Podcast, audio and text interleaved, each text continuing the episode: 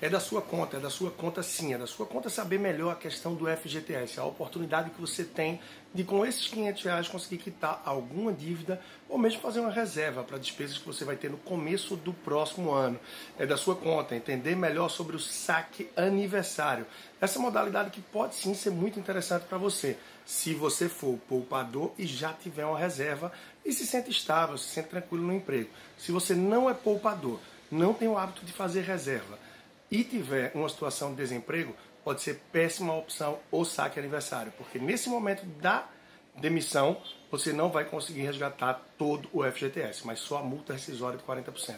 Então, se liga bem nos perfis, fique atento. Se quiser saber um pouco mais sobre isso, acesse um vídeo mais completo, com mais detalhes, lá no meu canal do YouTube. Basta procurar por Leandro Trajano e você vai ver um vídeo sobre o FGTS. Um grande abraço, acompanhe melhor o meu, meu trabalho no Instagram através do arroba personal financeiro.